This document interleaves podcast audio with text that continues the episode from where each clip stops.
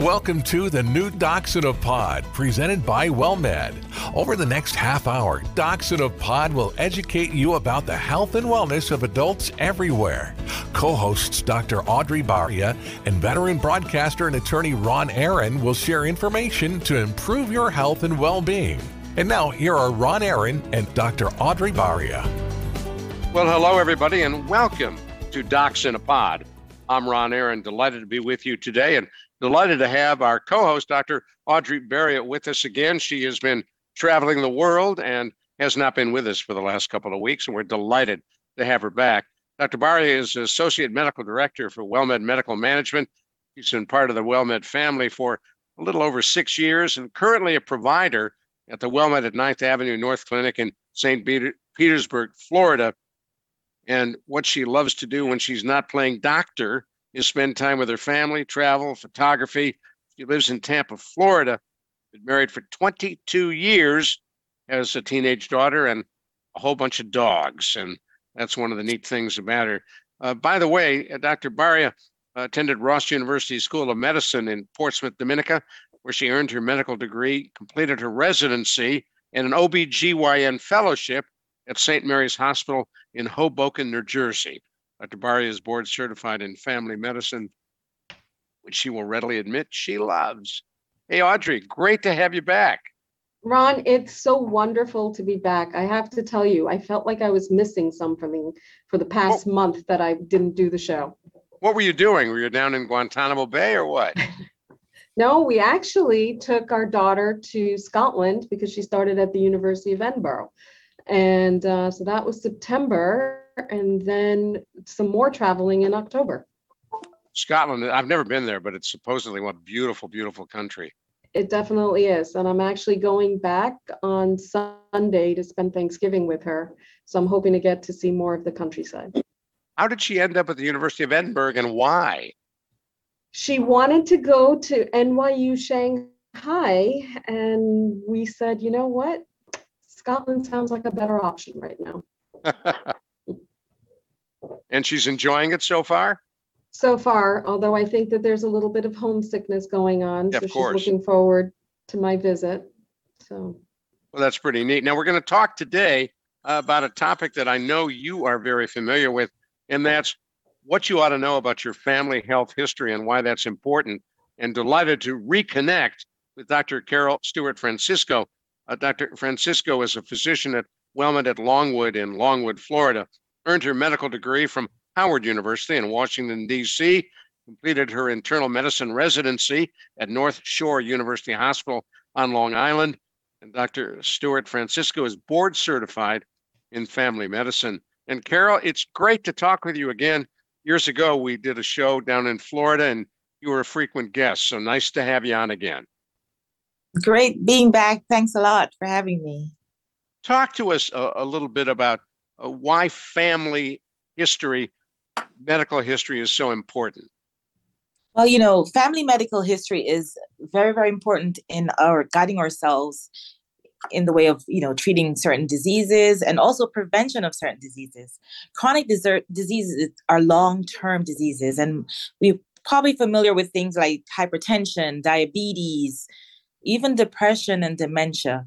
These are some very uh, important diseases that you know cost the United States millions of dollars annually in you know lost work, and it can be very disrupting to our lifestyles. And knowing you know the history of these diseases within our families can help us to get to the root cause of certain problems that we might be having that might seem mysterious to us or you know uh, we seem to not understand why we're going through certain things but knowing the history can help us to work at resolving or even not necessarily resolving but even controlling these things very well and i think one of the issues of course is uh, very often parents are pretty closed mouth about letting their kids know their medical history and their medical challenges what do you recommend that uh, once you're old enough uh, a- as a youngster uh, to ask your parents and put together a list of both family medical history and their own personal history? Well, you know, coming we're coming up to the holidays and a lot of families will be together, you know, and so this is a good time to sit down with some of the older members in your family and find out, you know, what did grandpa die of or what does grandma have? You know certain Ill- illnesses that you might see in your family. Sometimes you know in the older generation they might not be too quick to share these things mm-hmm. they didn't talk about it as freely as we do now so we have to respect the wishes of our family members but at the same time try to explain to them try to educate as well the importance of they're sharing this history with us and and and helping us to be able to impart this history to our family doctors so that they can work together with us in looking at our risk for certain things you know asking about things like blood pressure problems asking about things you know uh, you know morbid uh, obesity vascular disease those are a lot of things that you see run in families and if we know about it it can help us you know, to give more information to the doctors who are providing us care. I'm going to jump to. Baria in a moment, but for those who may have just joined us, you're listening to Docs in a Pod. Delighted to have you with us. I'm Ron Aaron, along with Dr. Audrey Baria, our co host. We're talking today about why it's important to know your family's medical and health history. And Dr. Baria, you're in a unique position, as, as is Dr. Stewart Francisco, because most of your patients are older, Medicare eligible, 65 and, and, and above, you're in a position to encourage them to share their medical history with their children. Absolutely. And one of the things that I try to impress upon my patients is that cancer histories, people don't want to talk about cancer because it's a taboo subject, but it's very, very important, especially if it's a female or a male, because breast cancer can happen in either one. But if you're at a younger age and um, your family member, first degree family member, was diagnosed with breast cancer, that, that is a very important piece of information that we need to know. And the same thing with colon cancer, because the guidelines are that 10 years before the first degree relative was diagnosed is when the screening should start. For instance, if your parent was diagnosed with colon cancer at the age of 50, you would start getting screened at the age of 40. Um, and same thing also with heart disease. And when I say heart disease, I'm talking about heart attacks. If you were a young person who had a heart attack, that is something that is definitely something that the family needs to know about. And other issues, of course, diabetes being one, both type 1 and type 2. Uh, and and I, I'm wondering, uh, Dr. Uh, uh, uh, Stewart Francisco, for those who are adopted, this is a special challenge. Oh, definitely. So that that you know that can be very challenging. It would be very difficult for someone who's adopted to know their family history. Uh, some people who can afford it will possibly get genetic type screenings to see what they have, which can sometimes provide a little light. But for the, the rest of those who are not in that situation, you know, collecting the family history can start, you know, with making sure you know, you know, both sides of the family. Sometimes you might be closer to one side than the other, but both sides very important. Some people thought, you know, just knowing the maternal history of breast cancer was enough, but no, you have to also know your dad's side. You know, there might be several women on on your father's side who've had breast cancer, and That's so a nasty little Y chromosome. right, mask stuff, yeah, but it's still there. So sharing both both sides of the family's uh, history is important, and then trying to update the health history as you go along. You might get alerted to a new diagnosis, a new event in a family, and trying to update that history uh, when you can is also important. As you take a look at uh, this kind of issue, do you bring it up with your patients when you first start seeing them? Oh, definitely. That is a part of the discussion when we're taking that history in the initial interview. You want to know a little bit about the patient themselves, their personal history, and then you want to ask them, you know, you, you follow the path, you know, father's history, mother's history, any anything with your brothers or your sisters, you know, and then you can connect the dots and see what in in their history might correlate with something that you're finding is happening to them presently. Uh, it can paint a bit a, a better picture for you, so you can know what to do next. And Dr. Baria, how forthcoming are your patients with that information?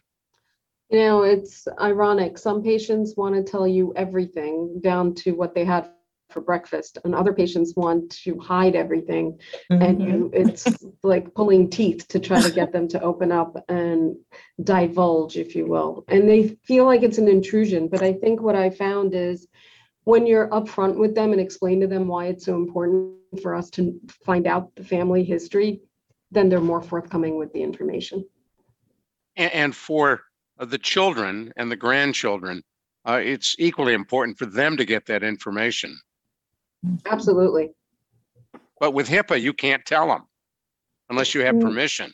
Absolutely. I think one of the things that I do a pretty decent job of is encouraging my patients to share any pertinent information that they've given me and try to encourage them to share it with their family members. No, I heard Dr. Go ahead, Dr. Stewart. Yes, and you know, sometimes when kids are little, you know, people don't think that chronic diseases are important at that time. But knowing what's going on in the family can make you keen on signs that a child might be showing that they're at high risk for developing certain things later on. And so it, it, it helps us to prevent the development of chronic diseases, you know, and you can start early in life to train how to, what type of diet you know you should be following? What type of lifestyle you should be following? What are things to avoid you know like the plague if you have a certain risk for something? So knowing uh, you know can help our children as well. When you say chronic diseases which diseases are you referring to? For children even um, diabetes you know type 2 diabetes uh, and it's linked even to you know being uh, severely obese, you know, knowing, you know, how to curtail a child's diet so that they don't go over into diabetes. You know, if your child has a propensity for a lot of sweets and and high carbs, you know, educating yourself as a family so the family can eat a certain way and prevent going, you know, into a, a path of of, di- of diabetes or even hypertension that type of thing. You know, it's interesting uh, thinking about it. We do an A1C blood test on adults to determine whether they're at risk for diabetes. Do we do that for children? It's not routinely done for children, but if the child has um, developed any sort of illness that will require us to test for it, it will be done as well. But it's not a routine thing that's done. So, Dr. Baria, uh, share with us, uh, Dr. Uh, Stewart Francisco mentioned some of the diseases you should be concerned about if your parents had them and I'd love to go through them. And, and, and one that scares the bejeebers out of everybody is dementia. Do we know how dementia is passed genetically or, or not? I think that's the greatest debate, isn't it? Right. And so there's studies out there that have been conducted over the course of many, many years, and there is some linkage depending on, on what kind of Alzheimer's and onset, and you know, there are various different types of dementias. So it's things that we're still keeping an eye on and trying to make heads or tails of. But that's where it becomes very important to know uh, from a family history standpoint, whom in the family did have dementia or what were they calling that dementia if they have that kind of information. All right, now stay with me just a minute. We're going to do a little business at our end, come back to you and, and Dr. Uh, uh, Carol Stewart Francisco as well. I'm Ron Aaron. You're listening to Docs in a Pod presented by WellMed.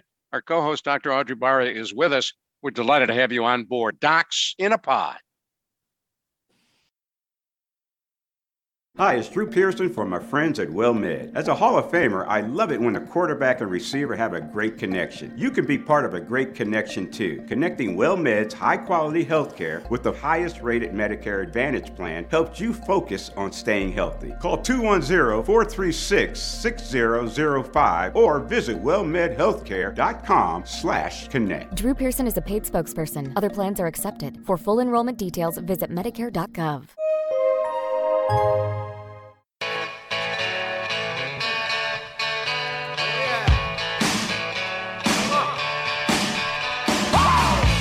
We're so pleased you are sticking with us right here on Docs in a Pod, presented by WellMed. I'd like to share with you and wish a warm welcome to the newest Texas clinics to join the growing WellMed family. WellMed at McCracken in Cypress, WellMed at Alameda in Corpus Christi, WellMed at Katy in Katy, WellMed at Memorial City in Houston, WellMed at Richardson in Richardson, and WellMed at Reed in Pearland. We also extend a warm welcome to the newest Florida clinics to join the growing WellMed family. WellMed at Holiday, oddly enough, in Holiday. WellMed at the Villages, in the Villages. These clinics join WellMed's network of more than 16,000 doctors' offices in Texas and Florida. And welcome aboard. We're talking about family health history and what you ought to know and what you shouldn't know. And I think, as I think about this, uh, Dr. Stewart Francisco, is there a checklist that uh, kids can use, kids meaning adult children perhaps, of, mm-hmm. of, of, aging parents? Is there a checklist we ought to put together uh, on what you should know about their health history? So definitely, um, some of the major diseases that affects us, um, you know, we're screened routinely for that uh, in a healthcare setting, and you know, there are certain things that the doctor will ask you off the bat during an initial visit. Screenings for if you go from head down, you know, vision, there's glaucoma that runs in families. They'll ask you about the family health history on that. Uh, breast cancer history, um, if there's any for both men and women, colorectal cancer history uh, for the family, um, heart disease, and also um, things like, you know, strokes. Uh, then you have uh, dementia, which you know everybody is familiar with Alzheimer's, but there are other types of dementia that can exist. Um, so, no, you know, knowing these major types of illnesses, and when you're at, speaking to your family members, finding out, you know, what are the the stories in our family about you know things events that happened or uh, sicknesses you know that maybe affected multiple family members putting the information down on paper and and sharing it with each other and also bringing it to you on your family um, doctor's visits. Those are some things that you can do to kind of uh, screen and prevent chronic illnesses. You know i can remember dr barry when i first went to a physician at WellMed, they ask you the question, is there a history in your family of X, Y, Z, et cetera? And uh, I didn't really know. My folks never really shared any medical conditions they may have had growing up until they were at advanced ages. And so, as you know, children of aging parents, I had some idea. I, I knew my grandmother, for example, on my mother's side, uh, had had diabetes. I wasn't sure whether it was type 1 juvenile diabetes or adult onset uh, diabetes type 2. I didn't know uh, if she had a heart condition. I didn't know anything about it. Uh, and it's frustrating not knowing. How do you fill those gaps in? It, it, can be difficult. And again, I think the only thing we can do is encourage the sharing of information amongst family members and try to impress upon the patients so that, that they can understand to share the information with their loved ones. And it is, I think it's scary to some point with um, our elderly patient population because that's not the generation that they grew up in. And you know everybody was very close-lipped and didn't want to share this because this was private business and nobody needed to know about it. But i think once we explain to them why it's so important for the next generation to know they do get it. Again the encouragement helps. And there are some diseases that may be specific in a family that are uh, uh, uh, truly passed on genetically that you need to worry mm-hmm. about. I was thinking, for example, of Huntington's disease. Yes. Mm-hmm. Oh, definitely. And that, you know, is very disabling. And so knowing ahead of time can help you to also make what we call, you know, preparations or advanced directives uh, for whenever you start showing signs of that, you know what to do next. The healthcare community that you're dealing with knows what to do next based on you know the history of that disease in the family, and you're able to also know when to go and probably have genetic screenings done for yourself and your children, so you can prepare. Uh, because some diseases are more disabling than others. Um, there are tools you can find to online at the CDC site you there uh, my family health portrait it kind of guides you through taking your family history and um, you know cdc has a lot of information for families if they want to know some that's of the center for disease control yes center for disease yes that's it Uh, and what about ALS, Lou Gehrig's disease? That's a disease.